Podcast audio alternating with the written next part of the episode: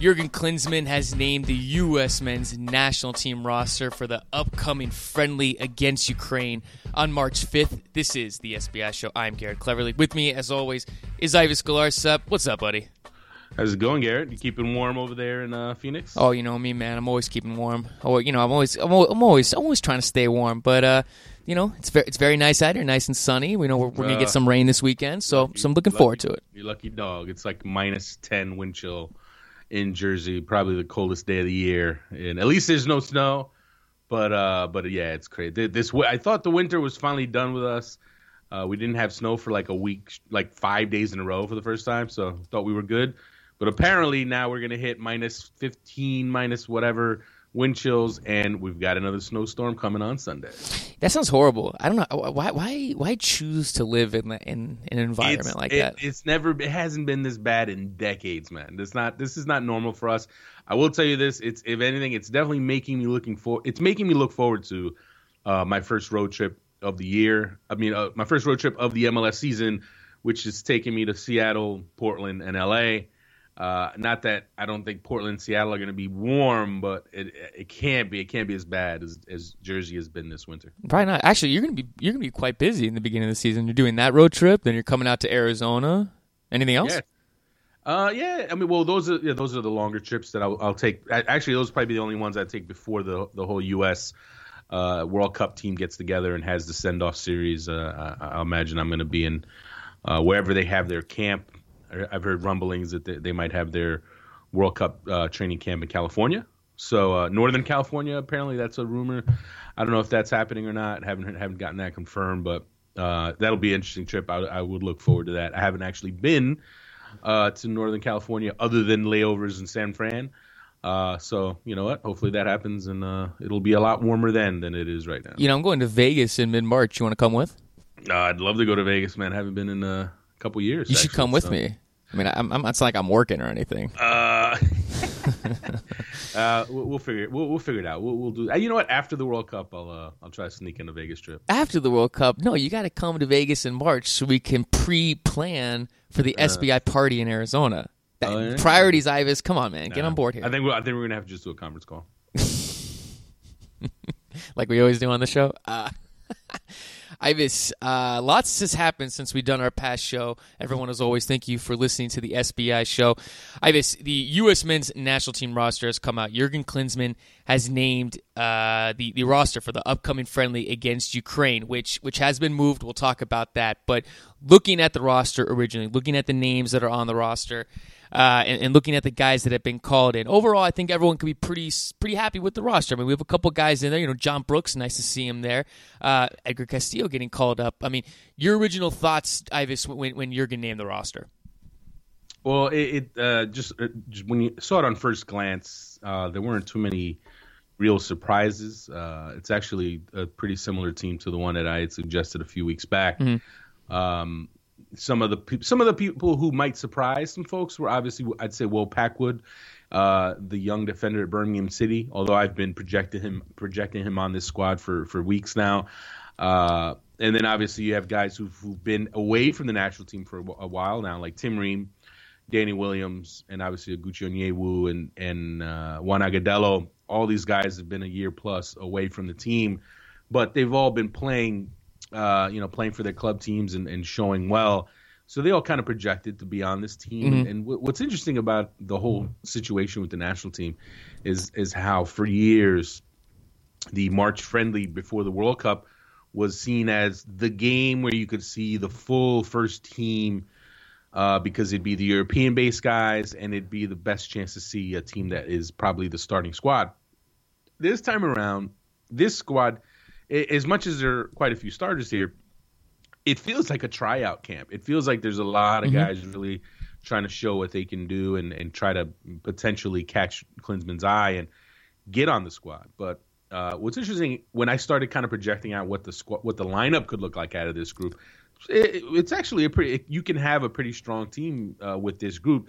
Obviously, you don't have your top center backs in here, and Matt Besler and Omar Gonzalez. But beyond that, um, you could have nine guys who could all potentially start at the World Cup uh, in in the starting lineup. So it's going to be a pretty strong team, but I think there are going to be quite a few guys who are on the fringes who are going to get chances against Ukraine. Oh, of course. I mean, you mentioned a guy like well, we haven't mentioned it, but I mean, guy like Danny Williams, Ives, first call up in a while, a chance to impress Jurgen, get maybe possible back into that discussion. A guy like Juan Agudelo. I mean, this is a huge game for him. Ives, he can come in, score a goal or two. Ooh, man, you throw a wrench into that forward conversation right away. Well, you know, it, it, I've been saying it for a while now. The fourth, the fourth forward spot is up in the air. It's up for grabs.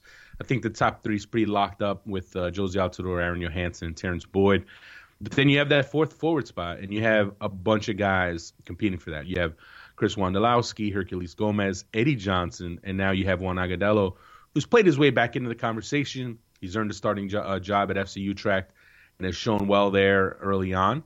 Uh, so he he's going to have his chance, and and what I'm looking forward to seeing is how how if and if he gets to play with him, how how Agudelo works with Jozy Altidore, because I think as much as people want to talk about Jozy Altidore's struggles, he's going to be the guy. If he's healthy, Jurgen Klinsmann's going to start him. I, I I don't have much doubt about that at all. So the question is how you build the, lineup around him and which forwards work what work best with him. I think Aron Johannsson's going to get that chance in this game. I think Klinsmann's going to find a way to put those guys together, although probably not in a 4-4-2, but maybe in a 4-2-3-1 or even a more a more natural 4-3-3. But Johannsson, I think, will get that chance. But for me, I want to see Agudelo and Altidore together. Mm-hmm. I think they I think they can work well off of each other. I, Altidore works really well with attacking partners who who make smart runs, who pass well. The whole pass and move thing that I think Altidore's game developed in, in the Netherlands. I think that's that's where his game peaks, and that's where we saw last summer with the national team when the team when there's a lot of movement, when when, when there's service, and I, I for me I'd, I'd, be interested to see a four three three with Agudelo and Aron Johannsson. See, that, that's gonna, what I was thinking. Agudelo on the left, uh, I, Johannsson on the right. right. I don't think we'll see that, but I would love to see it, just because I, I think that I think it could be a pretty dynamic group. And then you play your three midfielders. You can have mm-hmm. Bradley, uh, Bradley, Jermaine Jones, and Bedoya, some combination like that potentially. Uh-huh. So I would like to see that. I, that's not what I think we're going to see. I think we're going to see just more straight four two three one. Uh, Johannsson on the right, Bedoya on the left, Dempsey in the middle. I, I forgot about Dempsey. Dempsey yeah, I was going to say you left Dempsey out of that conversation. Dem, Dem, right? Yeah. Instead of Bedoya, I think in a four three three, you you can go Dempsey Dempsey as the tip of the diamond, and then Jermaine Jones and Michael Bradley. I'd like to see that lineup personally. Uh, but I think we're more likely to see a four-two-three-one with Bedoya instead of Agudelo. Uh, and I'd still, I still, I'd still say that that'd be an interesting lineup to see. I just want to see Joan, uh, Jones. Sorry, I want to see Altidore Johannsson play together, mm-hmm. and I want to see Agudelo and Altidore together because I want to see what, what, what works out there. Because for me, I think Agudelo, when he's on his game, he brings more to the table than some of these forward options that are in the pool. Yeah, I would love to see Agudelo, especially on the left side. I mean, he did an excellent job for the New England Revolution this past season, playing out of the left. And, and no offense to Bedoya, but I mean, we, we we know what Bedoya can do. We know what he can bring to the table. I mean, I don't think there's anything that he's going to do that's um, going to surprise us, type of thing. Uh, so it's it, it's going to be interesting. I mean, going back to the defense, Ives. So, I mean, I, I, it's safe to assume that with Geoff Cameron right, and then Brooks Onyewu at center back, and then Edgar Castillo at left back. You forgot about Fabian Johnson.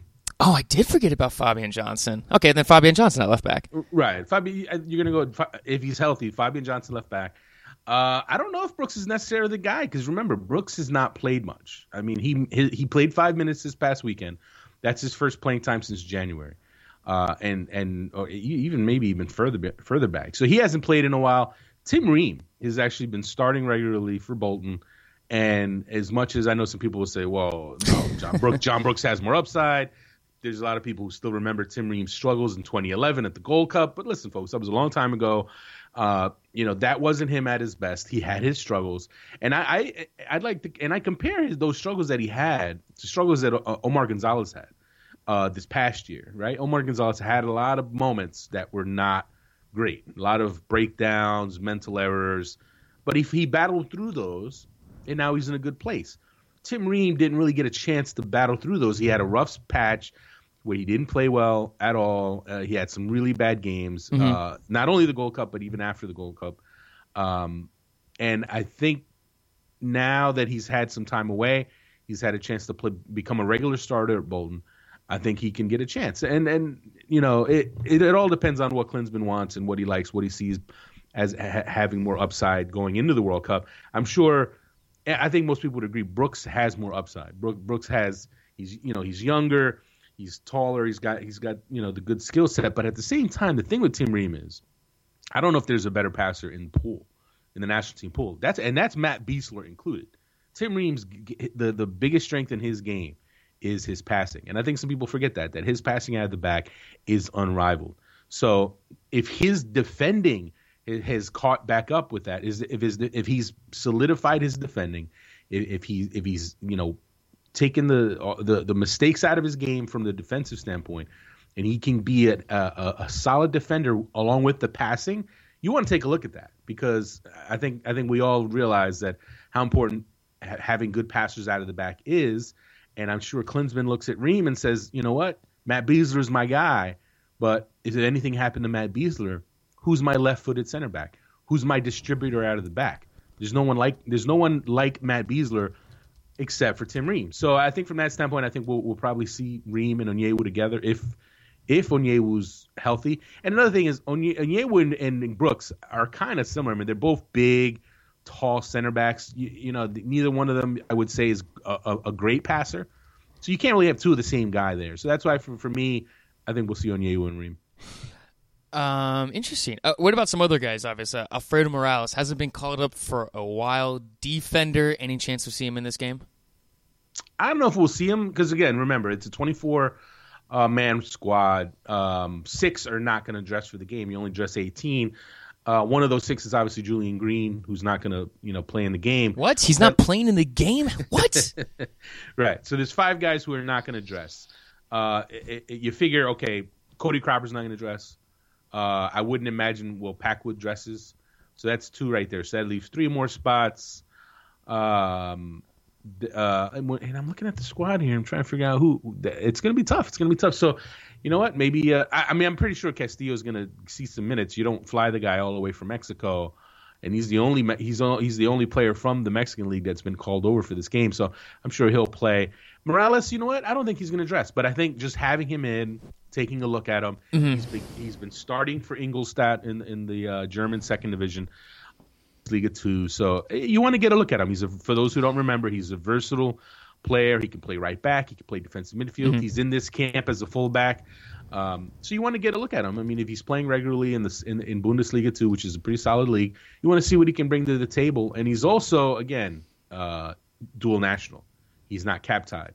So you want to kind of keep him interested, keep him, you know, with his eye toward the U.S. national team. The last time he was in was in the camp in Orlando, the, uh, the 2012 camp. He came into the camp, uh, but didn't play in the games. He went back to he went back to Germany. So you know what? He's someone to keep an eye out. But I, I don't. He's not going to play, and I don't think he's going to dress for this game.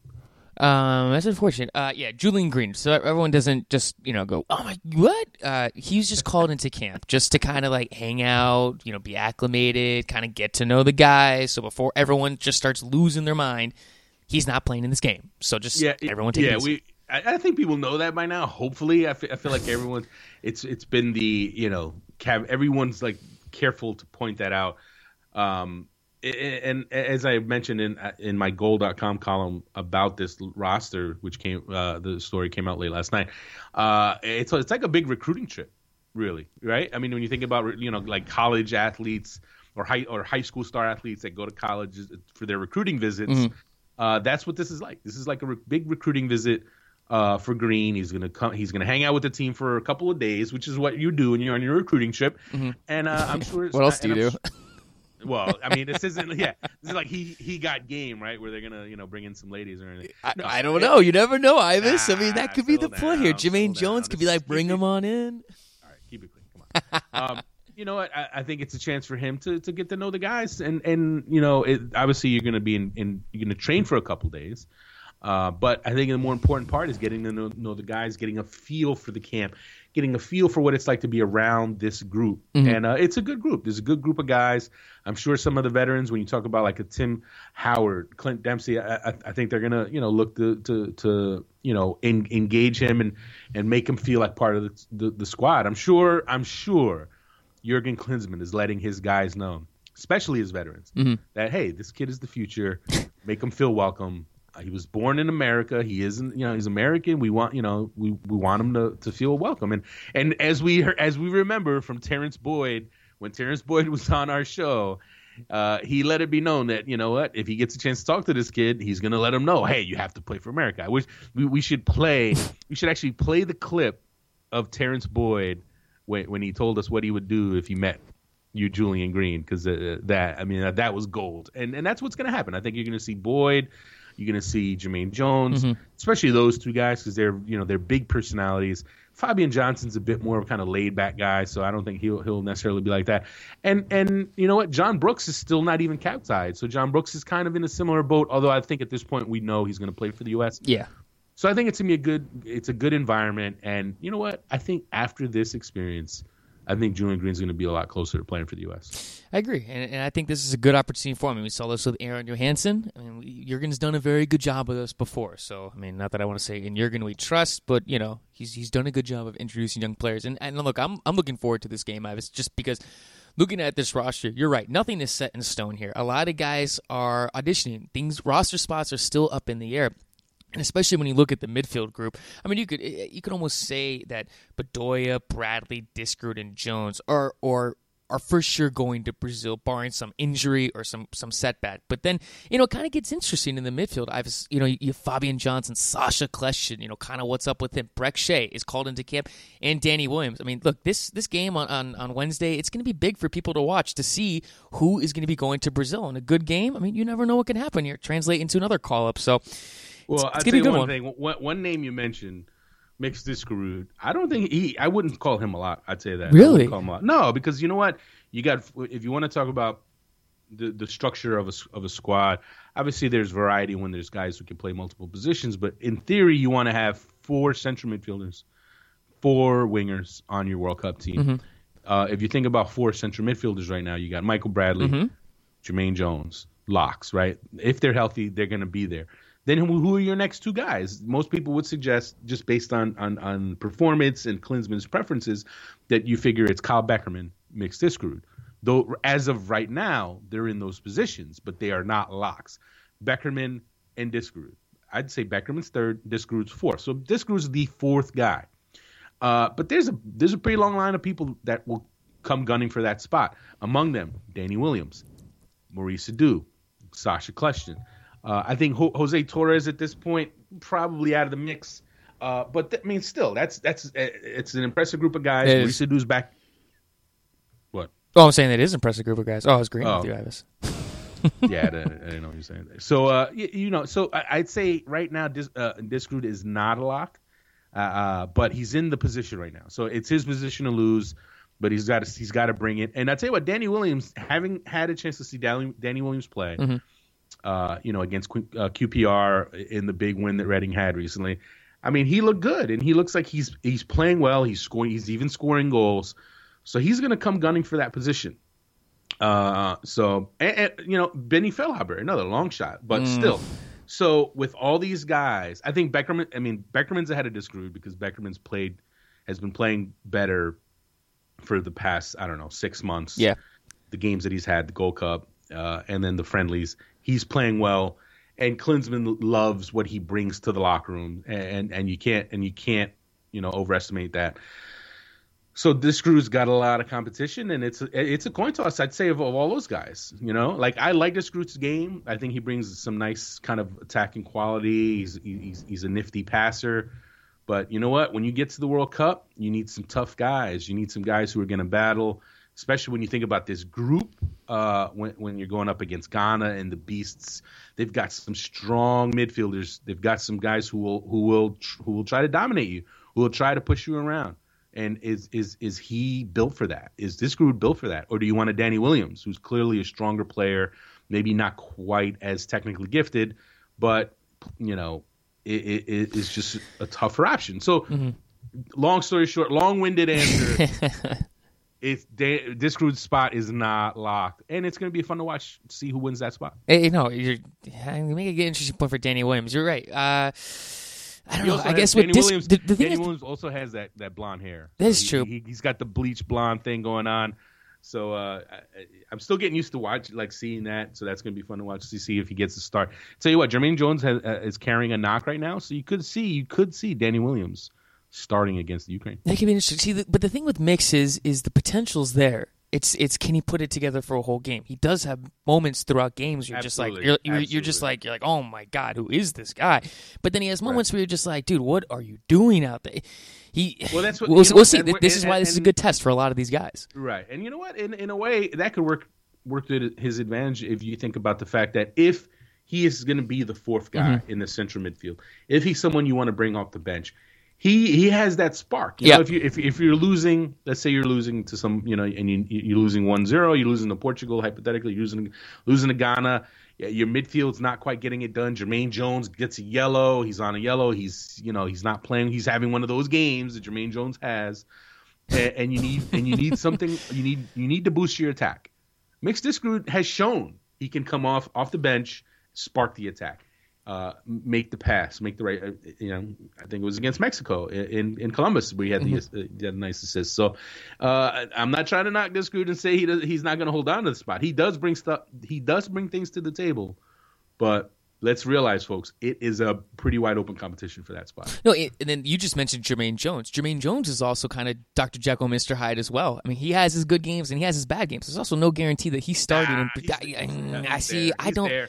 Klinsman has already look. listen, we always have to remember, folks, and and I always tell people this: it's not who you want, it's who Klinsmann's gonna take. You always have to look at it in the context of let's speak realistically about who Klinsmann likes, who he prefers, who he sees as being valuable parts of this team. And obviously, Jermaine Jones is one of these guys that Klinsmann and his Klinsman and the team rates a lot higher than fans do, uh, or, or, or media, or, or most media do, because you know fans and media look at Jermaine Jones and see see some inconsistent performances, uh, and and say why is this guy even continuing to get starts? But then all you hear from Klinsmann is how important he is, and I agree with him to a degree that when you get into these tougher games, when you get into that World Cup, say man, World Cup is is a whole nother level, not just in terms of quality, but intensity. I mean, these games, you're playing for your country. You're playing. This is your dream. Every guy in that field, it's it's been their dream to play in the World Cup. You leave it all on the line. It, it's a serious situation, and Jermaine Jones has played in those in battles. He hasn't played in the World Cup. but He's played in high level matches. He's played. He's, he's the Champions League. Yeah, as you player. say, yeah. League. I'm a Champions League player. So you know what? That that works to his advantage. And and and we have to remember, there's not a like only a few of these guys have actually played in the World Cup. I mean, I found it interesting when I started think, looking at this squad. That's a good point. Looking at, looking at the depth chart, do you realize that in the center back pool, only one player has played in the World Cup? Yes, I'm not. You're right. I'm trying to. Oguchi yeah. the only Oguchi Onyewu, the only center back because Carlos Bocanegra has been put out to pasture. Jay DeMerit's not around anymore. Everyone else, there, there's no one else. So from that standpoint, and, and that goes, in- you know, you, you if you have a guy like Jermaine Jones who's been in high level matches, you, you kind of take the good with the bad. You take, you know, yeah, will he have hit those moments that make you kind of scratch your head? Uh, sure, but at the same time, he's a guy who has played in some really big games and I think he won't. He will. He's not a guy who's going to shrink in uh, under the World Cup lights. He's not a guy who's going to be intimidated by that atmosphere. Uh, he's not. A, he's not a guy who's going to back down when it's U.S. against Ghana and Kevin Prince Bro, Kevin Prince Boateng and and Sulley Muntari and and and and their their strong midfielders. You know, come looking to boss people around. Jermaine look, Jermaine Jones was just teammates with Kevin Prince Boateng. They're, they're they're cut from the same cloth. They, they they're both these aggressive guys who who like to just just just dominate people, and, and he's he's he's unique in that regard. He, he brings that bite, that nastiness, as Jurgen Klinsmann has said in the past. Mm-hmm. So from that standpoint, I definitely understand why Klinsmann uh, rates Jones so highly. Uh, if we're talking realistically here, the 2010 World Cup roster to this one, we could see maybe six guys who've made it now to the back-to-back World Cups. That would be Tim Howard. That'd be uh, Michael Bradley. That'd be Dempsey, Donovan, uh, Jota Altidore, and Brad Guzan. So not a lot of carryover. Uh, you mentioned that Jermaine Jones likes. Uh, I'm sorry, you mentioned that Jurgen Klinsmann likes Jermaine Jones. There's players that clearly Jurgen Klinsmann does not like. Ives, Eric Lichaj, not called in. The conspiracy theories begin. What's up with that? Okay, listen, folks. I, I I think people who listen to this show uh, regularly know that I've always kind of uh, considered Lichaj someone who should get a look, and, and, and I still think he's someone who could bring something to the table. But when it comes down to it, if you know injuries have a, they play a role. They they they they they can cost you opportunities, and obviously Lichaj's been injured lately. Um, unfortunate. He just he ha- he just came back last weekend, but he didn't play. He he was on the bench, so it makes you wonder just how close he is to coming back. So I think that you know before anyone kind of reads too much into that, you know, I, you know we don't know how close to 100% Lichaj is, and I think the fact that he didn't even play in Nottingham Forest's last game you know, I think it makes it a possibility that he's not all the way back. So if he's not all the way back, do you bring him in? So and it's unfortunate because he probably won't get another chance. Uh, and then you look at a Jonathan Spector. Yeah, what's up with that? well, I mean, come on, he's been out for four months now. I know he started in Sheffield Wednesday's most recent game, but when you don't play for four months, uh, it's kind of you know, it's kind of tough. It's kind of tough to, to justify bringing a guy, bringing him back in. And let's and let's also point out that Andi Herzog was at the Sheffield, uh, not Sheffield. He was at the Birmingham City game. Go. He saw Will Packwood. He saw Jonathan Spector. He saw them live. So, uh, you know, something tells me that from what he saw there, he just said, you know what, maybe this guy's not going to really give us better options than what we have, and and I, I, think people, when they think about Spector, they're obviously going to remember the 2009 Confederations Cup. Oh yeah, he was money. The great, the great crosses. He played great. No one can ever take a, take away from uh, uh, Spector how well he played in that tournament. But listen, but folks, that was what was that? Five years ago? It was a long time ago. Details, you know, like, Ives. Details. He helped dethrone Spain. Come on, man. Yeah, yeah. It's yeah. So did yeah. I think Connor Casey played in that game too. I don't think no, no, he did it. Did he really? Okay, I'm gonna yeah, look that up. He might have come. He might have come in as a as a as a late sub. But uh, you know, back back to the main point. It's been a long time. He just might not be that guy anymore. So. I, I don't. I don't know if I'd call that. I wouldn't call that a snub. I yeah. wouldn't call Lichaj a snub. Lichaj with the injuries, it's a tough one. But hope you know what? It's even with that, and even with a guy like Timmy Chandler, who's mm-hmm. who's obviously injured and not not around this doesn't mean there's no chance they can't get called in because uh, for the camp in May. Because remember, he's uh, assuming assuming Klinsmann's going to do what you know most coaches do. I mean, he's going to call a preliminary squad in, 30, uh, you know, thirty players or so, bring in them, bring them into camp, and make a final decision on that. If someone like Tim, Chan- if Tim Chandler can get back, come back in April, mm-hmm. get back from his knee injury, get his starting job back for Nuremberg, and put in a strong month to finish out the Bundesliga season, I think he goes. I think he gets called into that camp. I think you have to call him in that camp. Eric Lichaj, if Eric Lichaj can come back and put together a strong two and a half months for Nottingham Forest, close out the season. Why? Why? Why? There's a. It's possible. It's possible that he gets called in. I think Spector. Spector. I think the ship sailed on him. Oh I, yeah. I think that that's probably not going to happen at this point. So you know, don't assume these guys are, are toast if they, they weren't called in, uh, because there's still two and a half months to go. A lot. A lot can happen. A lot could happen. You, by the way, you were right. Connor Casey did come into that game. Yeah, man. Come on. Look at you. I know. I, I always forget. You're you're like you're like an elephant, man. You're you're like your memory that goes at least thirty years. It's pretty good. It's my memory's it's going. I think I'm you know old age is catching up to me, but yeah. Uh, well, Ives, uh, time to table this U.S. men's national team conversation because I mean, let's face it, you and I could talk U.S. men's national team all day long. Absolutely, and I'm sure people wouldn't mind that, but we do have a lot of other topics to get to. And after this break, and a word from our first SBI show sponsor, we'll be talking MLS, NASL, and we'll get to our Q and A right after this. Do you know me? I'm the guy next door. Wife, child, mortgage. I'm just another face in the crowd. I'm just like you. I'm John Doe. John Doe's killing career criminals. Hero or villain? The punishment no longer fits the crime. Justice or vengeance? You decide. I'm not John Doe. You are. John Doe. Rated R. Starts Friday, March 21st. And that's from the movie John Doe Vigilante. Comes out March 21st. That's in about three weeks. Right. And uh, for those of you who hadn't noticed, uh, the movie John Doe Vigilante is our new sponsor on, S- uh, on SBI and the newest sponsor of the SBI show. So you will be hearing uh, us plug the sh- uh, the movie pretty regularly f- over the next month. Mm-hmm. Uh, and be sure to go out and see it when you get a chance. Help support our sponsors because, as you know, you support our sponsors, you support us. And uh, now back to the soccer action. You support Garrett Cleverly's endeavors. Uh, Ives, uh, time to move over to Major League Soccer. We talked about this on the last show. We led the last show off with this, talking Major League Soccer expansion. And what do you know? We talked about it, so everyone else around the league felt like talking about it. And things are coming out that Austin is looking pretty good. San Antonio also. I mean, could we see another team in Texas pretty soon, Ives? Well, I think it's. I think we've said that for a while that San Antonio is a pretty good uh, option for MLS, and it makes a lot of sense. You, have, you obviously have Houston and Dallas there, and you get the nice triangle going.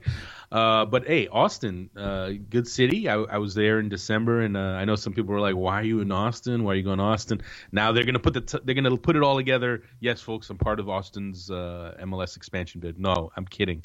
Uh, but no, you know what? You're gonna have a lot of markets interested, and Austin's it's a thriving city. It's a growing city. Uh, and uh, you know, they, there's money there. There, There's some people who, who see MLS as as as as a growing league that that fits right into kind of the demo, the demographic in Austin. So Austin's an option, and they they do have a, a thriving kind of soccer fan base there, and they still have. And not to forget, they have the Austin Aztecs there. Uh, you know, the, the, the lower division team.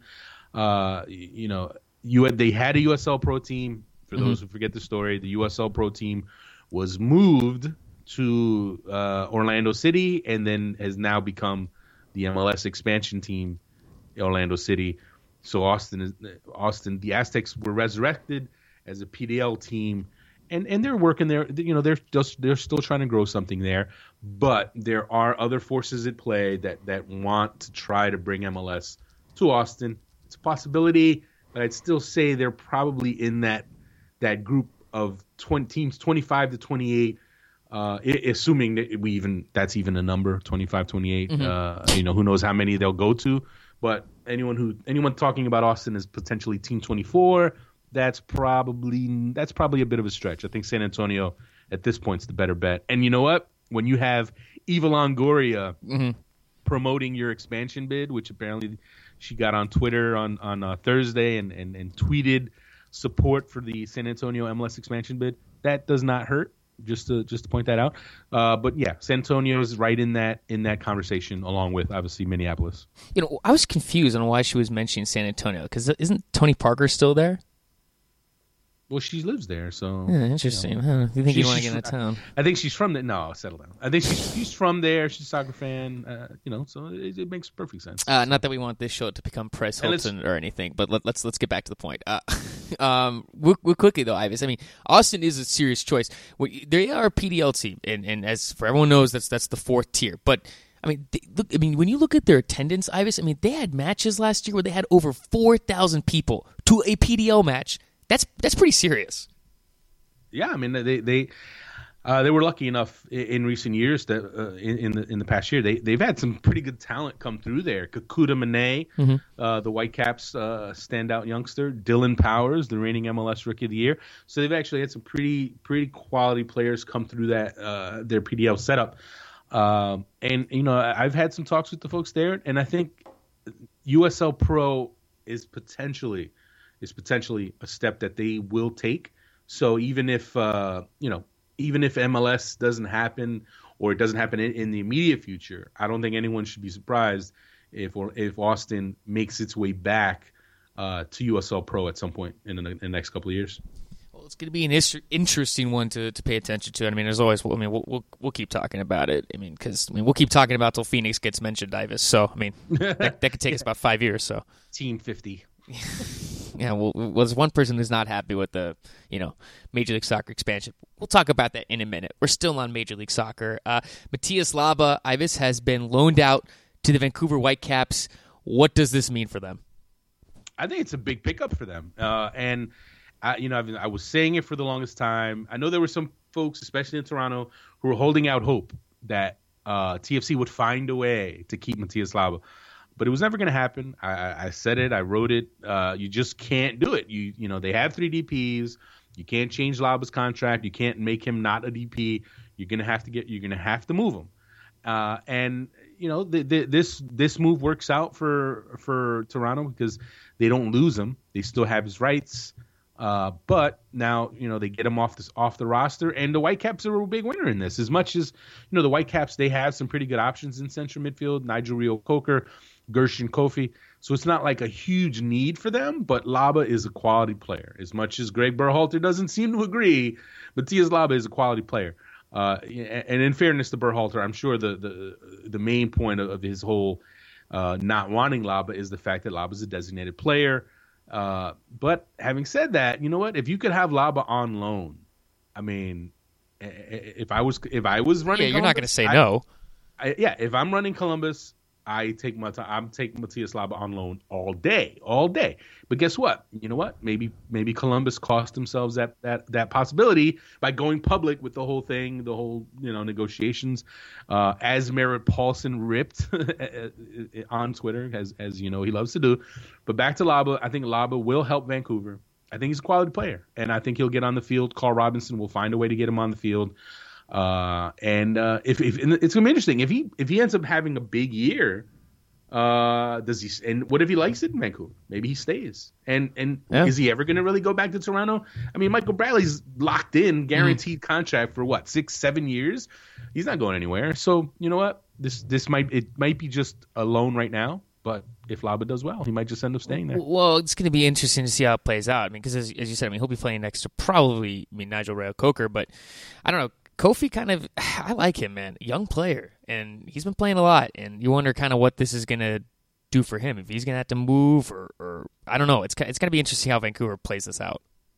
Right, they've got three guys for, for one or two spots. Uh, Koffie's one of the better young talents in the league, actually. Yeah. So, so, uh, so we'll see. We'll see. Uh, you know, good problem to have though. You're Vancouver. You've got you know you, you you've got that talent. Um, so and they're still trying to you know unfortunately for them laba does not play striker so he can help make up for the loss of, of camilo but you know what i think, vancouver they could they could do well uh, I know seeing some early projections projections of power rankings. I don't think people see Vancouver as a playoff team. I don't see them as a playoff team in the West, but uh, they've got some talent there. They've got some talent there, and, and if Rob if Carl Robinson can figure out the right formula to put the the group together, uh, and put them in in a, in that in good positions, they could they could surprise. They could if you want to talk about a team that could be that surprise, I think Vancouver could be that team. I thought you were playing into the joke that anytime Toronto FC gets rid of a Ford, they dominate. Well, that's true. That's true. So you know what? They should have asked Toronto. You know what? Emery Welshman. Emery Emery Welshman, the first the 2013 first round pick uh, out of Oregon State was waived by Toronto, right? Uh, which is kind of in a way it's a little surprising because if Bright Bright Dike is out for the year, uh, and he still can't make the roster, you know what? If I'm a team, I'm going and signing Emery Welshman because he probably has 10 goals in him now because he, Toronto let him go. But again, that's the old Toronto. this is the new Toronto. This is Toronto FC 2.0 uh, the the Leiweke era, the Tim Leiweke era. So you know what? We, we have got to put the jokes away for now because no, no, we don't. Not till the season we, starts. We got we got we got two more weeks. Yeah, that's true. We have to use them while before yeah. they start dominating the league and the and all that. So. Yeah, because not gonna be. I mean, these jokes won't be funny in July, but I mean, we got two more weeks to. Sorry, Toronto, bash on you. Uh, which which we really won't. Um. I have Chivas USA, long time struggling franchise, is already off on uh, on the right foot horrible, horrible introduction on my part. But uh, they have named uh, long league executive uh, Nelson Rodriguez as president of Chivas USA. You know him better than I do. I've had a few chances to meet him. I mean, he's like the nicest guy in the world. But I mean, this is great to see him, you know, with Chivas USA to help turn that whole franchise around.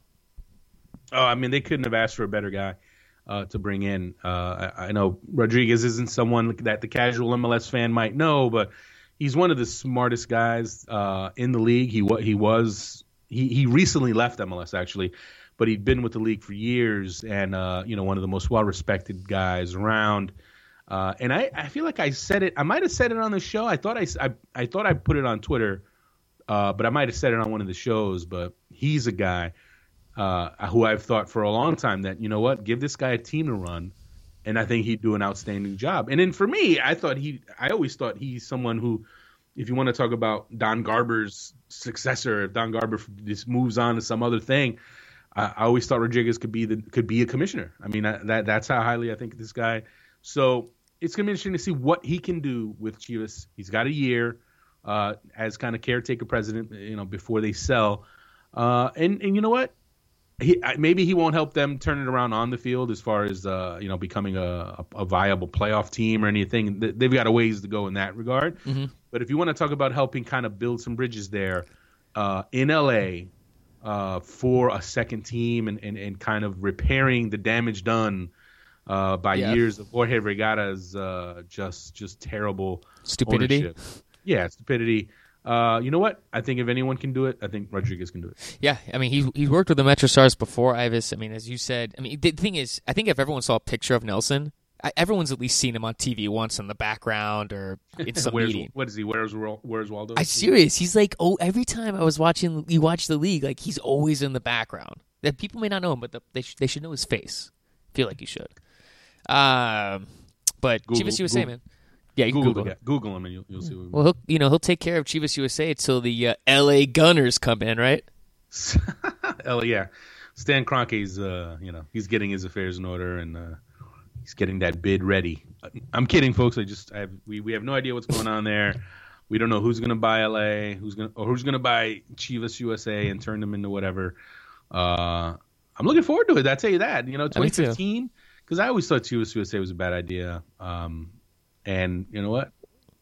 We'll see. We'll see who comes in. I don't know if LA. I don't know if LA Gunners is a good idea either. I mean, uh, to be fair, but uh, I, I'm I'm excited to see who steps in there. That's that's true, but but the thing is, when you, I think in hindsight, when you can look back, you can say now. I mean, I, I I see where you're coming from with the Chivas USA thing, but even when they came into the league, Ives, I mean, the league was in such a different place than it is now. I mean, the league is like night and day compared to where it was in the mid 2000s. So yeah, I mean, right when when Chivas USA came into the league, it was like, oh, what you want a Yeah. team? Yes, please here. yeah, exactly. Please, thank you for helping us survive. Uh, now it's like, well, sorry. Now it's like velvet rope time in MLS. Well, Uh, yeah, exactly, and that's the velvet rope era where like, yeah, sorry, buddy, we, we we're full now, or are you on the list? Yeah, you know what? Nah, you, you can't get in. So so yeah, That's you know, sorry, yeah, sorry, Phoenix, uh, you're, you're not on. relax, relax. But that's but th- that's seriously that, that's a good thing. I'm, I've always seen Chivas USA as the league at the time needed Chivas USA more than Chivas USA needed the league, and now the league's at a point where it doesn't need Chivas USA anymore. I mean, not that I'm if Chivas USA was a good franchise, then obviously you keep them, but this happens. So, look, as long as they don't name the team Los Angeles FC, I'm fine. I'm fine with anything else. the LA. I don't know. Yeah, I mean, I want someone to come up with something original, like throw a number in there, throw a day of the week in there. I mean, come on, something different. All right, we should do a contest. Bet your best LA team nicknames. We should start doing that. What, what was yours? L.A. Law or LA Law, L.A. LA Law. L.A. Law, CSI, Los Angeles. well, uh, yeah. I mean, LA, LA law. Yeah, LA.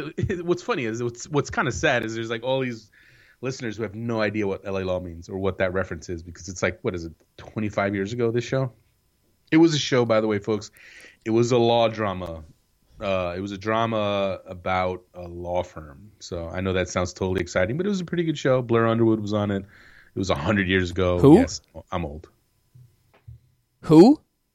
oh come on I'm serious. Who's who is that? I don't even know who that is. you don't know who blair underwood is No, Come on, Google him. I'm sure you would. If you Google him, you will know. Blair. that's a guy. Oh, I thought that was a girl. Blair Underwood sounds like a girl's name. no, he's an actor. Blair Underwood, Uh, dude. I have no idea who he is. I told you to Google him. I'm man. looking him up right now. He's in shows that I don't watch. New Adventures of Old Christine. Look at him and look at Look his at him? You will definitely recognize. I don't him. recognize him at all. Are you kidding me? I'm serious. Well, you know what? All right. To be fair, you know, he's been in a lot of uh, you know black movies, and I'm sure you've probably never seen a black movie in your life. So there you go. what is that supposed to mean? Come on, you're from the cul-de-sac. You know I. I I watched Soul Plane. Wow, there you go. That was that, that was your that was your I have a black friend moment right there. so we'll, we'll stop. We'll move on. We'll, we'll, we'll move on before we get you in trouble. Uh, I'm- always in trouble, Ives. You know, we know. I mean, you're from Arizona, so you know people are gonna stop. God, dude, what is wrong? what seriously? And, and you know what, what is wrong with your state, dude? man? I don't know. Seriously, just for everyone listening, Arizona's like the Wild West still. Like you can come out here and be like a nobody and like reinvent yourself very quickly. The problem is like I'm first generation Arizonian, but like I'm 27. Who's gonna listen to me?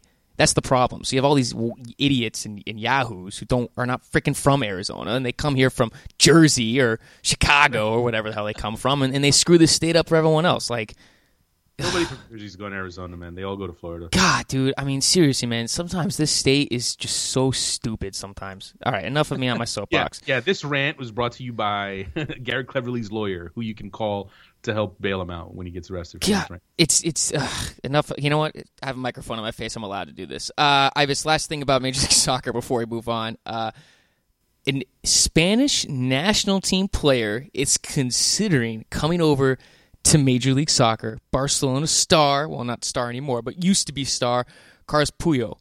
Ives, does he actually come over and play for New York City? Oh, listen, folks. We, this has been anyone who's been anyone who's paid attention for a few years knows this is just part of the deal when it comes to MLS and especially New York.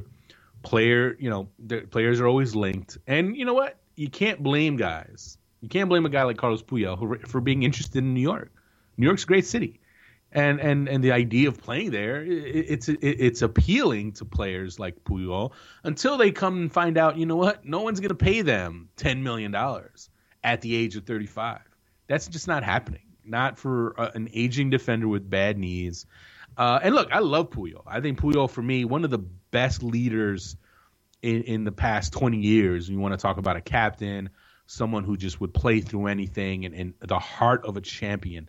That guy, he he he absolutely is the definition of that. Having said all that, he's in 30s. He's got bad knees, and teams just it's just not worth any team in MLS's uh, investment to pay a guy like that millions of dollars. It's just not happening.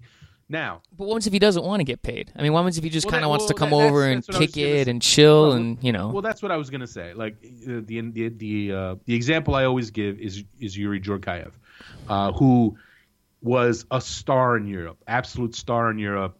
He came here. He uh, Bob Bradley convinced him to come here, play in New York, and play for what was for you have peanuts. The guy, I mean, he made like 150,000, 200,000 because you know what? It wasn't even about the money. Yuri Djorkaeff loves loved New York. He wanted to come live in New York and and still play some soccer, and he did that. He did that for a couple of years. Then Bob Bradley got fired. Then he lost interest, and then he just he just stopped playing. But Djorkaeff still lives in New York to this day, and this was like six years ago. So uh, if Puyol decides, you know what, I don't care about the money, I just want to live in New York, experience that. Pep Guardiola did that for a year, lived in New York. Uh, New York's a great city. It's a, it ha- it has an appeal to it. Puyol know, you know, Puyol, I'm sure Puyol knows, as, as most of the big stars in European soccer know. Uh, they can go to New York City and no one will bother them. Like they can walk around. It's they're you know people they'll get recognized, but they're not going to get hoarded like they do in Europe. So there's an appeal to that. Uh, so you know what? Could he come here? Possibly, but he's the only. I think the only way it would work is if he was willing to just play for for what would be for him peanuts. Well, I hope he does. I mean, I think it'd be great for the league, and, and I know that everyone's gonna be like, "Oh, well, we don't need some thirty-five-year-old guy with bad knees from aging star coming over and blah blah blah." It's like, all right, we okay, I get it, I get that argument. C- congrats, I've heard it a million times. Like, I, I think it'd be great for the league. I don't think it's a bad thing to have these guys No. come over if they're willing to not if if they're willing to play for for a modest amount of money. If it's not about the money for these guys, then why not? Why not bring them? Because they, you know what, they might not be the players that they were, but they still bring a lot to the table. Uh, when you want to talk about a league with a lot of young players, a lot of young American players, then how? What better way? That I mean that influence that those players can have on on younger players Oh yeah, it- like you don't re- like that that is invaluable right so i mean when, when you, you and you've seen some guys come over recently that have kind of done this uh Mikaël Silvestre in portland you know he, he- obviously he was going to be a starter but he's tore, he tore his knee up first game uh, and now he's gone. He left after the year. Uh, but Alessandro Nesta up in Montreal, you know, he might have had his struggles, but you know, the experience, the class that that guys like that have, like the, the, the, it, it can help the younger players. So you know what? If if NYCFC, I don't think the Red Bulls would do it because I think Rafa Marquez has ruined it for all future, you know. Uh, players, older defenders coming from Europe, but I tell you what, NYCFC, I could see, uh, you know, bringing in a Puyol if you wanted to play for peanuts. Uh, and if you're NYCFC, why not, right? I Yeah. mean, why not bring a guy like Puyol in? I mean, come on, you you got an instant leader in the locker room, someone who gets it, someone a, a, a hum. You know what? As much as he's made a millions and millions of dollars, he's a humble guy, class guy. I mean, just I mean, if you just do some homework on on, on Puyol and you read some of the stories, uh, it, it, amazing stories about this guy. Uh, you know, uh, spending you know, a perfect example. Uh, uh, there there was the the player I think it was Antonio Puerta, the the, the Spanish player who who, who died. Uh, unfortunately, I, don't remember what the, what it was that he died from. He, he died from some disease, that, uh, and Puyol paid his medical bills. Uh, like, and, and no one even knew about this, but just kind of quietly paid his medical bills all the way up till till he passed away. Mm-hmm. Uh, and this is just the guy, kind of guy he is. So that that that kind of class guy. I mean, having him in the locker room, having younger American players be able to to to you know ex, uh, get to play with him uh, and learn from him. There's value in that. Absolutely value in that. Having said that, is it worth teams spending millions no. of dollars? No, I, I, don't think that's the case either. But but does it raise the exposure of the league? Yes. Are you going to have another guy? I mean, look at Henry. I mean, it, it, what his comments are that advocating for the league that it's not you know some pushover, which we all knew that, but some people in Europe need to know that. But and to me, hey, the more exposure you get, the better it is. Because fact of the matter is this, I have 10, 15, 20 years from now, the league is not going to need older guys like this moving over. League might be in a position where they're competing against European clubs, bringing for the youngest talent in the league. So and two, I, I, I, know, I know, I know, but I, that's why I said twenty years. I said twenty years. It's not even. We're not even gonna be around anymore. I'll be around. I don't know about you. It's only twenty yeah. years. I'll be. Yeah, but you're living fast. You're gonna die young. Please, I'll be like thirty-four at that time. okay, you'll be living in like Malaysia or somewhere, like on a speedboat. I wish that'd be nice. that's what I'm gonna do. I'm gonna retire to the beach one day. That's that's the dream, Ives. You going back to the Bahamas? Or oh, God, I want to so bad. I will. I'll go back. You got to come with me, man. Uh, we, you know, we I, need to have an SBI show at Club Med where I worked at the Bahamas. It would, it would get a little while. oh boy, there you go. Um, these are stories that if you uh, buy me drinks in Arizona, I will tell you. Um, I was time to move over and talk about maybe one person in one league who won't be, who isn't, who might not be excited about European stars moving over and playing in Major League Soccer. That is NASL and Commissioner Bill Peterson, who recently, Ives took some jabs at Major League Soccer. Uh, very not happy, kind of, sarc- you know, sarcastically saying, you know, what's the league going to get to? 38 teams, 42 one day. So I, I understand where he's coming from. I thought it was a little strange that he would get mad at the league because it is competition. But I mean, NASL, Ives, I mean, they're showing that they still want to be a direct competitor to Major League Soccer. Well, is that what you? Wait, no, no, no, no. How do you get that from his comments? That wasn't at all his comment. Like, it, it, it, the comments don't say that. The comments suggests that they're fed up, or at least the commissioner of the NSL is fed up with what he perceives as MLS tra- trampling on their footprint. And and I I, I thought, and like you say, all look look, it's it's all's fair. It's competition. It's business. Business business. But at the same time, you know, if if MLS is is is seemingly uh, planting expansion interest flags in every single NASL market, uh, I'm not saying they're wrong for doing that, but I, I do I can understand how that might miff a guy like Bill Peterson, and and I did find it it was pretty hilarious to hear him uh, just kind of throw some jabs, and I thought like the jab where he's like you know uh, you know I've got I've got to tell like he's got to tell Garber Don Garber where they're expanding to next, so he so so MLS can know where to announce their next move. I thought that was pretty hilarious, but uh, you know what? It's there's going to be competition. Uh, as much as NASL has said over and over, they don't want it to be. It's not about that uh, MLS. It's not about them trying to compete with MLS. It's for it's about NASL trying to do their own thing, grow their own thing. Uh, mm-hmm. So you know what? We're the it, the comments were gold for me as a journalist and, and us. You know, SBI. We had them on. We, if you haven't seen the comments, go on go on SBI. You can read the story from Franco Panizo on uh, Bill Peterson's comments. But there's nothing wrong with some healthy competition.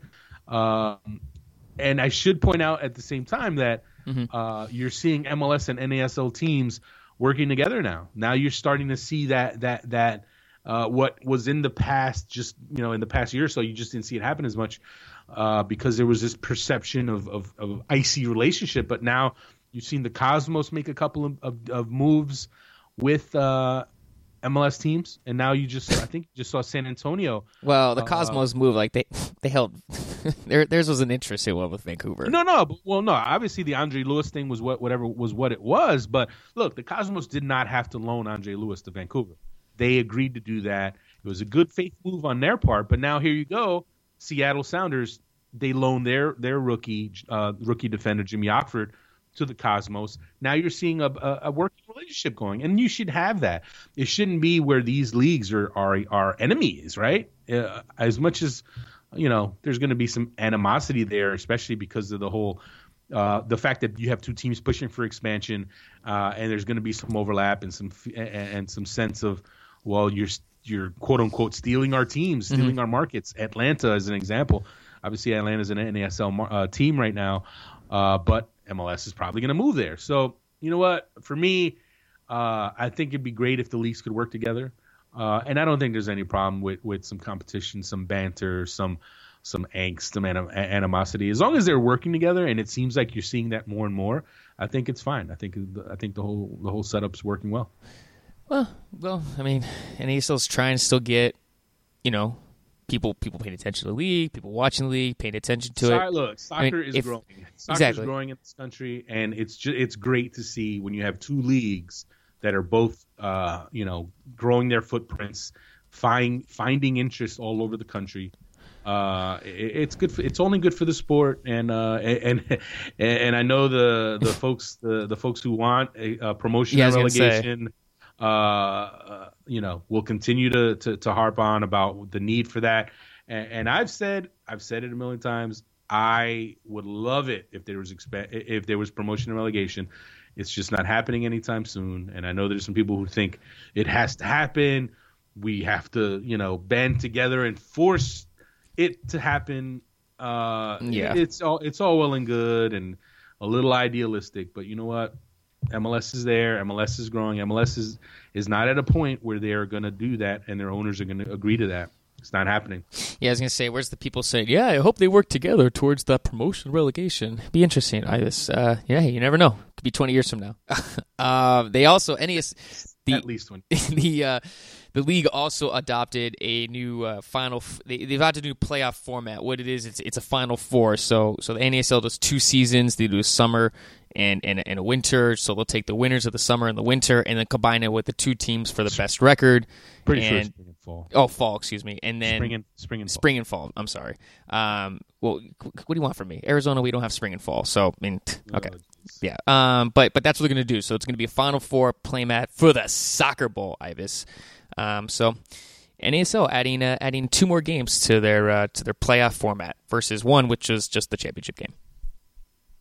Wow, that was a lot of words. It was a lot of words. Um, uh, to put it, uh, I'll break it down for you really quickly. The way they I had the format was no, I because no one, people stop listening to you after like the first ten seconds. That is that I know for a fact that's not the true. Audience tests well with the, me. The spring champion and the fall champion played for the soccer bowl title a year ago. Cosmos won it.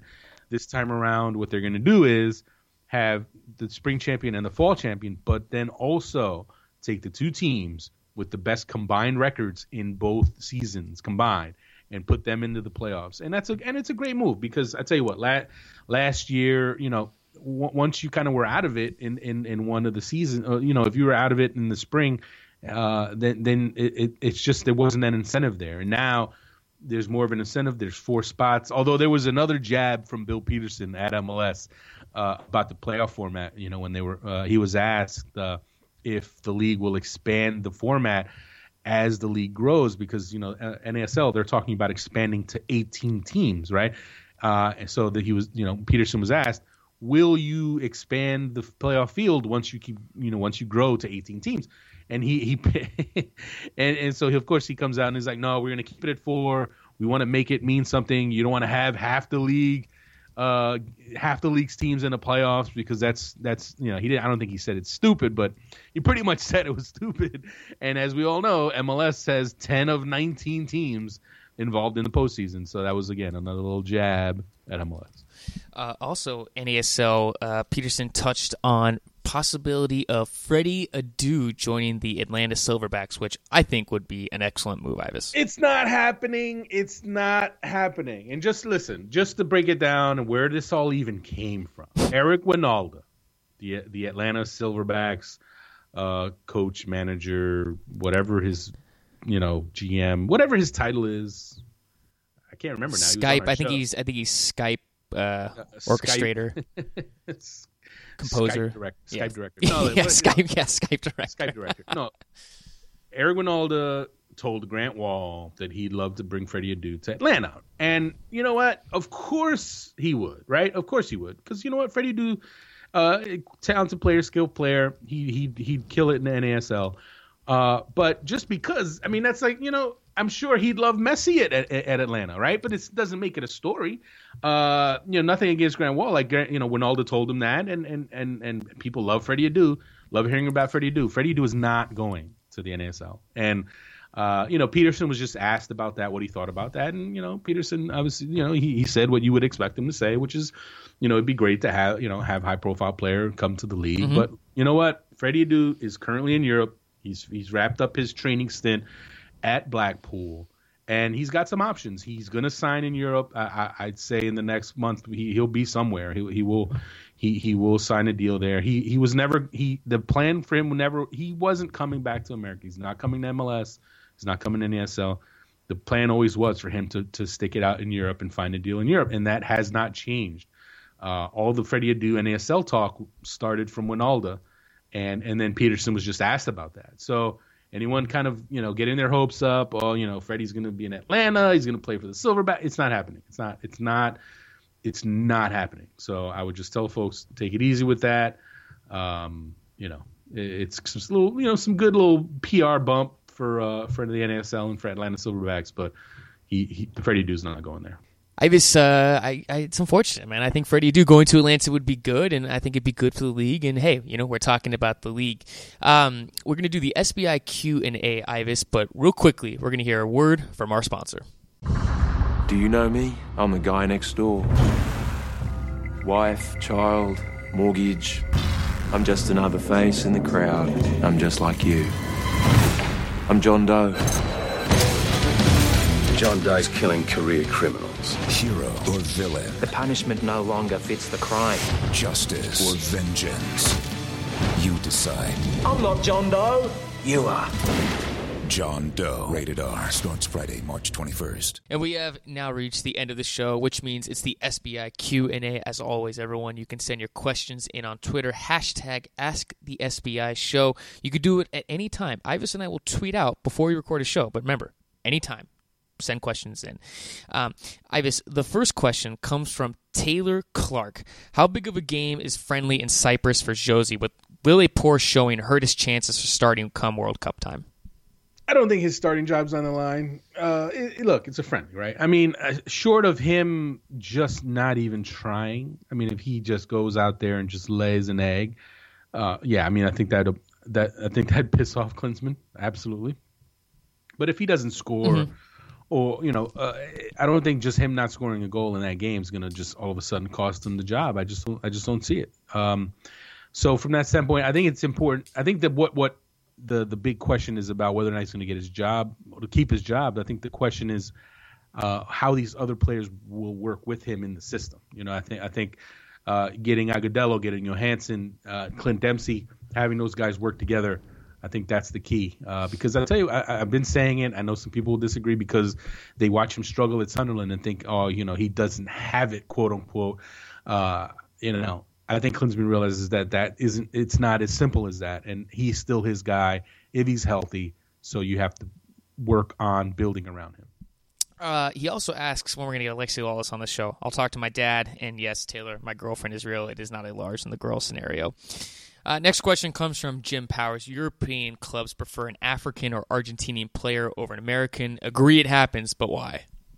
Uh, I think it's familiarity. I think the fact that you know teams and GMs and or technical directors, coaches. I think there, there's more of a track record uh, for some of these guys uh, than there are for American players. And there's also obviously the uh, the whole work permit issue in, in a lot of countries. Um, it's it's just easier uh, to get players uh, who are already you know whether they're part of the EU.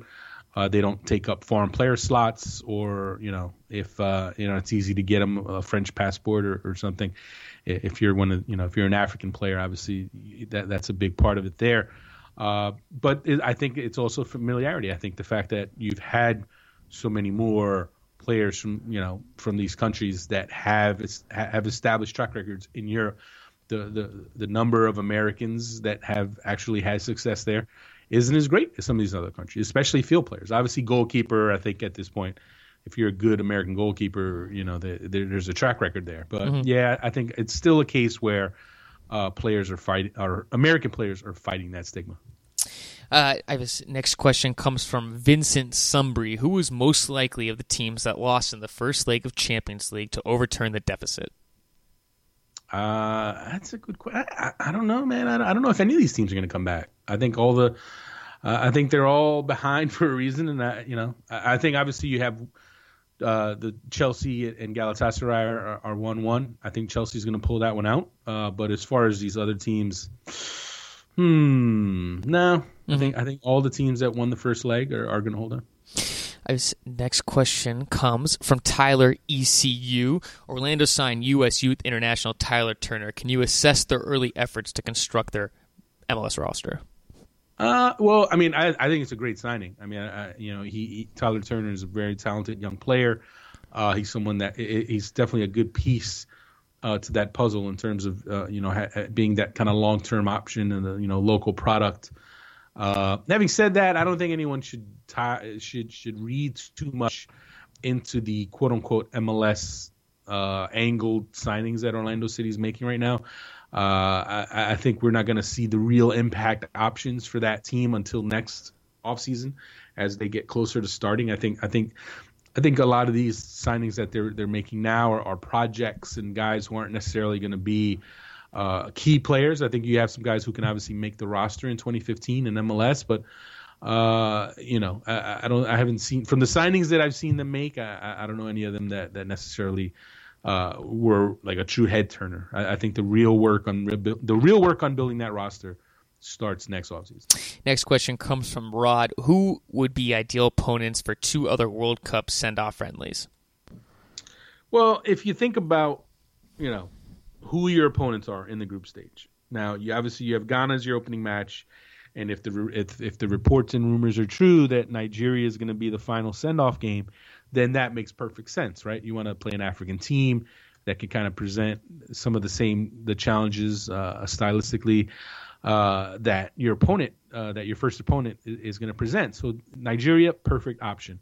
Uh, then you want to talk about Portugal. So if you're gonna, if Portugal is your opponent, uh, you know who who kind of stylistically uh, would give you a good look like Portugal. And I think for me, I think Spain obviously would be a good a good example, and I think Brazil. But I you know I don't think Brazil's I don't think Brazil's going to be an option. Uh, but Spain, I believe, is is going to be here. So I don't know if Spain is, is going to be the opponent, but I think they'd be a good opponent, and and obviously they'd give a great they'd give the U.S. team uh, a great test, uh, not only for Portugal but also for Germany. Not not from a stylistic st- stylistic standpoint, but from a quality standpoint. Uh, you know, if, if you're playing two two tough European teams, I mean they're both ranked really high in the FIFA rankings, uh, why not play a Spain, right? So I think if you can get two European opponents, one of them being Spain um, or someone like the Netherlands as an example. I mean, play some tough teams. Don't. Uh, I mean, at the same time, I can understand the the, the theory of, you know, you want to you want to play, you want to at least have like a game in there that that you should be able to win and, and build some confidence. I, I, could see that as well. So maybe you get Spain as one, and then maybe you get mm-hmm. you know kind of a lesser a lesser European team that, that, that can give you a test, but that you should be able to put away. Next question comes from Jordan Brewer, U.S. men's national team player with the most to gain from the Ukraine friendly. Good question. Do you want me to go um, first, or do you want to go? You go. Yeah, you go ahead. Man. I'll say Fabian Johnson, most to gain. I think he, with a good showing, a couple more good showings, I think he could be starting in Brazil. Are you serious? Well, who'd you say? I He's mean, already starting. He's the guy. Are you kidding? The guy is you think the eleven. Fabian Johnson already starting? Fabian Johnson. Yes, I'm being serious. I mean, then what happens to Marcus Beasley? You don't think he's gonna be starting at all? I will bet you whatever amount of money you want to bet that Fabian Johnson, if he's healthy, will be starting against Ghana. I don't know. You know, he could he could start at left back, he could start right back, or he could start in the midfield. Fabian Johnson. But what happens if he struggles though? That's no guarantee though. He has a lot he, to gain. Let's. I just told you. I will bet mm. you any amount of money you want to bet, anything you want to bet. Fabian Johnson will be starting. Absolutely. But anyway, I wouldn't say I'll disagree with you that Fabian Johnson has most gain. I would say the fringe guys have have more to gain and lose in this. And I'd say from that standpoint, two guys, Danny Williams and Gucci Onyewu, I think both could start in this game. And I think this is the perfect opportunity for them to show Klinsmann that they can play on that level. Uh, Ukraine's a tough opponent, and and especially uh, you know what I'll say Onyewu. I'll say Onyewu because the fourth center back spot's up for grabs, and if if he, if he has a game here, if he can show his quality, I think I'd, I'd say I'd you know, I know they only told me one, but I'm gonna say three: Oguchi Onyewu, Danny Williams, Tim Ream, because I think all three could start and play their way into the radar. I just, you know what I mean. I, I just, I, I've already taken Onyewu out of my mind. I, I mean, I want to see Besler, Gonzalez, and like I prefer Clarence Goodson over on You need more than two guys. You need more than two guys at the World Cup, man. I just You think- need, you need depth. You need. I depth. know, I know, I know. Well, well look, it, it, I mean, we'll have more time to talk about all this stuff later on uh, as we approach the World Cup. Fabian. Johnson, you're down on Fabian Johnson, huh? No. I'm not. I'm, I'm just saying there's no guarantee. He has to have a couple good He games. is guaranteed to start. If anyone is guaranteed to start, he is. There, there are a handful of guys who you can pencil into the lineup. Michael Bradley is one. Tim Howard is another. I think Jermaine Jones at this point is another because you know my uh, Klinsmann wants that wants his bite on the field. Yeah. I'm gonna say Jozy Altidore is one, and then Fabian Johnson's another. So I'm sorry, Fabian Johnson's just gonna be there. It's just, it's just. I'm sorry. I, I don't. It's not even for me. It's not even a discussion. Well, I'm gonna remember this. I guess we'll, uh, Yeah, we'll, we'll, we'll check. it. We'll check the tape. Um, Well, you you said he's not, and I say he will. So when he does, I'll rub it in. No, I, I didn't say he's not. I'm Oh, just no, no, saying. can't I'm, oh my god, you're putting. First off, you're putting words in my mouth. Okay, you know what? We'll, we'll, I'll fight you after the show. Uh, next question comes from Christopher. Will Mick start wide or sub for Clint under the striker? Uh, I'm going to say he's going to sub in. Uh, I, think the you know if you bring in Michael Bradley, you're going to start Michael Bradley, right? So that's one. Um, and uh, you know Jermaine Jones is if he if he's healthy, he's going to be another one. Clint Dempsey, I'd say those three guys are going to start. Uh, and you, they're just better wide options than Diskerud. You got Alejandro Bedoya, you got you got Aron Johannsson. So I, I think you bring Diskerud in in the second half for Clint Dempsey in that whether whether it's four two three one, four three three. I think that's going to be his opportunity to show what he can do. Uh, next question comes from Ray Pig Stereo. I think that's how you say it. Who would win the just announced Euro call ups for the U.S. men's national team or a MLS All Star team? Ooh, MLS All Star You wanna- MLS All Star team would win. really? Yes. Okay. Now here's my question: Are you let? eh, Well, since it's hypothetical, you can you can go and you can do whatever you want. But Yeah.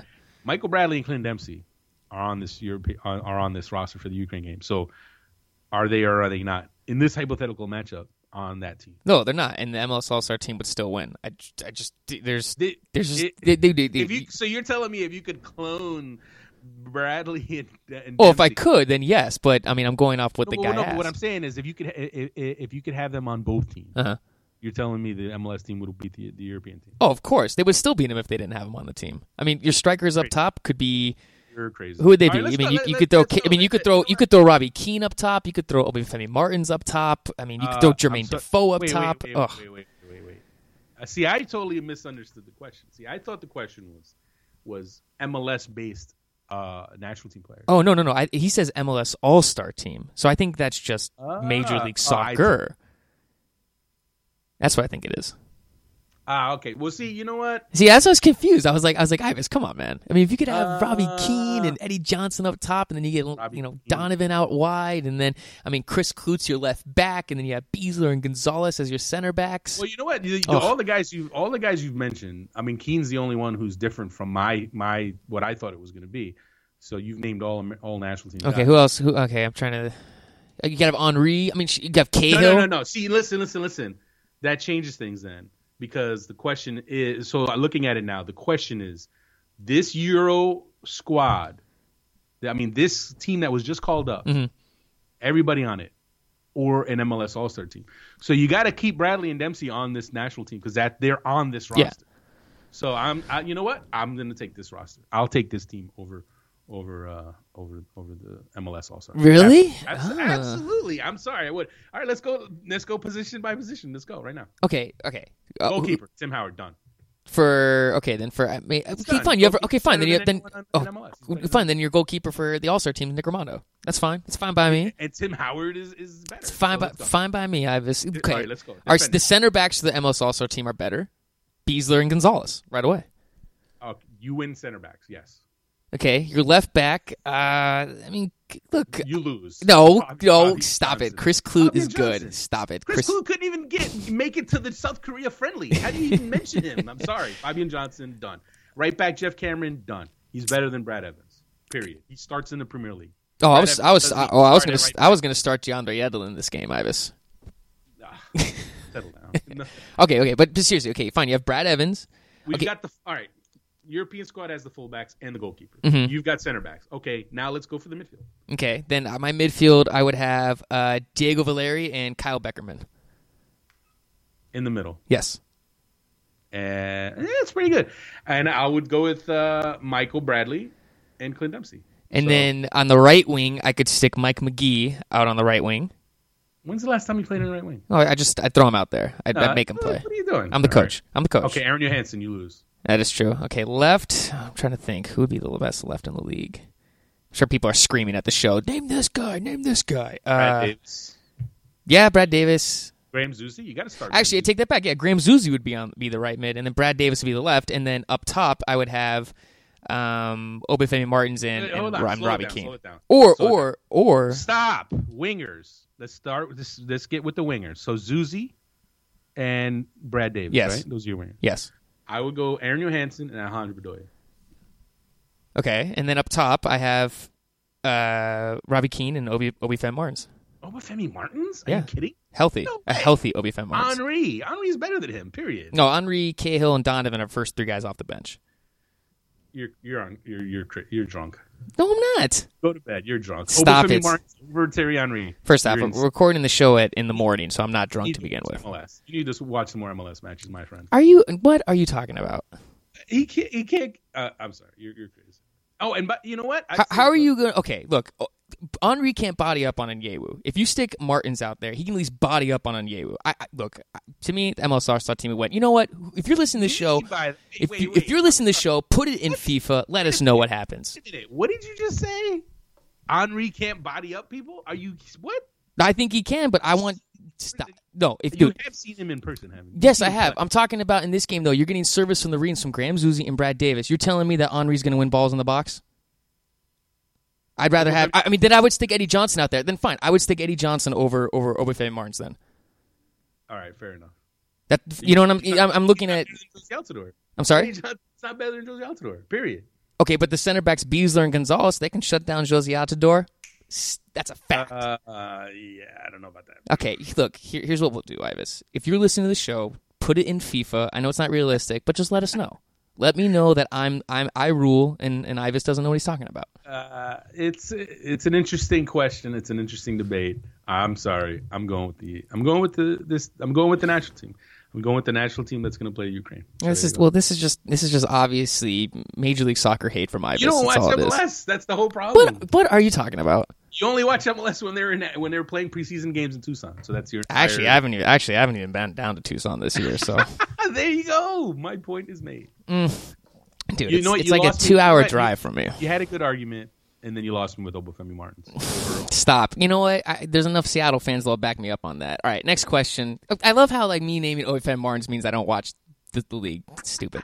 That's that actually that is that is the most reckless comment you've ever said. You also had Mike Magee on the right wing. I know that is true. That was a little reckless. Uh, I was getting a little ahead of myself. It's Mike McGee, man. He can play anywhere and score. Come on, Ives. Uh, next question comes from J- JC. Which bubble player from the U.S. roster for the March 5th friendly do you think makes the World Cup squad? I'd say Gooch. So kind of kind of the same question, Uh, but what do you say? That that's a good pick. That's a good pick. It's gonna. Um, it's the same three guys. I'm gonna. I'm, oh wait. Uh, I'd say one one Agudelo. Oh, One I like that. Agudelo. Surprise him. Get on there. I dude, I'm excited to watch him play. Um, next, fi- the final question comes from Gary Robinson. With Chivas USA sold to MLS, any chance new owner moves club instead of buying franchise? Then he lists Sacramento, Atlanta, Charlotte, etc. Uh, I think Garber's already put it out there that the team will stay in LA. So uh, that's not changing. Yeah, Well, hey, look, LA's huge. There's there's enough suburbia to find a spot for the new team. Well, I'm sorry, it's not a new team. Well, technically it is, but for the for, the city can support two teams. Yeah. I, have always felt that. I don't think, and, and anyone that honestly thinks or, or honestly uses the the failed Chivas USA branding experiment as as their evidence that it that the, it can't support two teams, I just think you're misguided because I just it, it wasn't it wasn't the fault of the city that Chivas USA didn't work. It was the fault of the entire idea and approach that Chivas USA uh, set out to try. That is what failed. definitely very very well said, Ives. Well, uh, well that wraps up. Uh, today's uh, today's show, Ives. Um, as we head into the weekend, I, I think we discussed everything, and uh, I can't think of anything else that we need to talk about. No, that's I think we covered it all, and uh, you know that one one thing we one last thing we do have to do is for the final time on the show is remind our listeners about our newest sponsor. Who doesn't love Netflix? Thanks to Main Street Films' new suspense thriller, John Doe Vigilante, you could win a free 15 year online subscription to Netflix. John Doe Vigilantes, the controversial thriller is coming to theaters on March 21st, and John Doe has targeted you as a worthy successor to his cause. As he awaits the verdict of his trial, it's your turn to fight for justice. Get on John Doe's list and support the movement, and you'll be entered to win exclusive John Doe merchandise like t shirts and posters. But only a select few can call themselves the ultimate Vigilante. Those who earn this distinction will receive a free 15 year online subscription to Netflix. Go to John Doe johndovigilantefilm.com backslash get dash on dash the dash list and enter to win. John Doe Vigilante in theaters March 21st. There you go, folks. That's uh, that's our new sponsor. As you, in case you haven't noticed on on uh, both SBI and SBI show, our new sponsor, John Doe Vigilante. Make sure you go check out that movie when it comes out March 21st. And Garrett, we've got another show in the books, another step closer to the start of the MLS season. Yes, and Ives and I, we had a lot of questions, prediction, Major League Soccer questions. You know, who's your team, who's going to improve, and all that stuff. Next week, Ives and I will return to three shows a week. I know we've been saying it for the last couple of weeks, but we will do it because Ives, we have national team to talk about. We got to talk about the game. We got to recap the game, and more importantly, we got to give our Major League Soccer predictions. I mean, I got to, I got to, I got to trump you with with my predictions this year. we we've got a lot to get to. We might even need four shows. I don't know. We might have to do a show a day. Uh, we might have to figure this out. Uh, but we'll we'll get to that. We've and then we've got the Ukraine friendly on Wednesday. Uh, and then on Friday morning, I'm off to Seattle. So uh, it's it's gonna be a busy, busy week. Uh, and be sure not only to listen to the SBI show, but also check out SBI as next week we start dropping our previews, Yes. our team previews, our power rankings, and our season predictions. Yes, and Ives and I will do predictions on this show. You know, we'll do what Ives most goals, MVP, rookie, Yeah, uh, you know what? Best hair, you know, we, stuff like we that. We have to go. We have to go. I have to figure out what episode last year had our predictions because I'm curious now what your prediction. I don't remember what your predictions were. I don't either. But now, They- now I'm curious. that means they were bad if we don't remember. yeah, I'm gonna look them. I, trust me, I'm gonna I'm gonna go back and listen. See see what you had to say. I'm not going to listen. I probably sounded horrible on that show. Yeah, we've come a long way. We've come a long way. I know I have come a long way.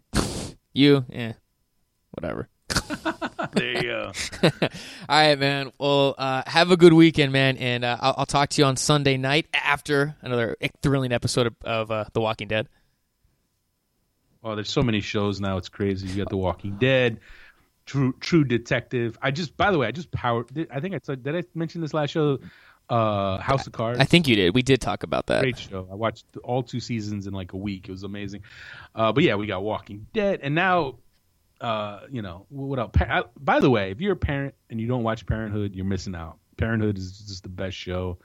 Uh, the best show if you're a parent to Is watch. that not like too real?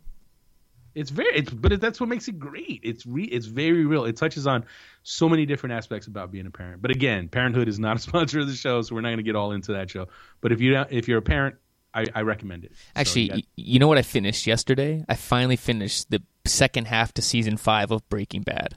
I finally finished really it. nice way that great all classic classic show ah, So number good. number number two on my all-time show list What's number one?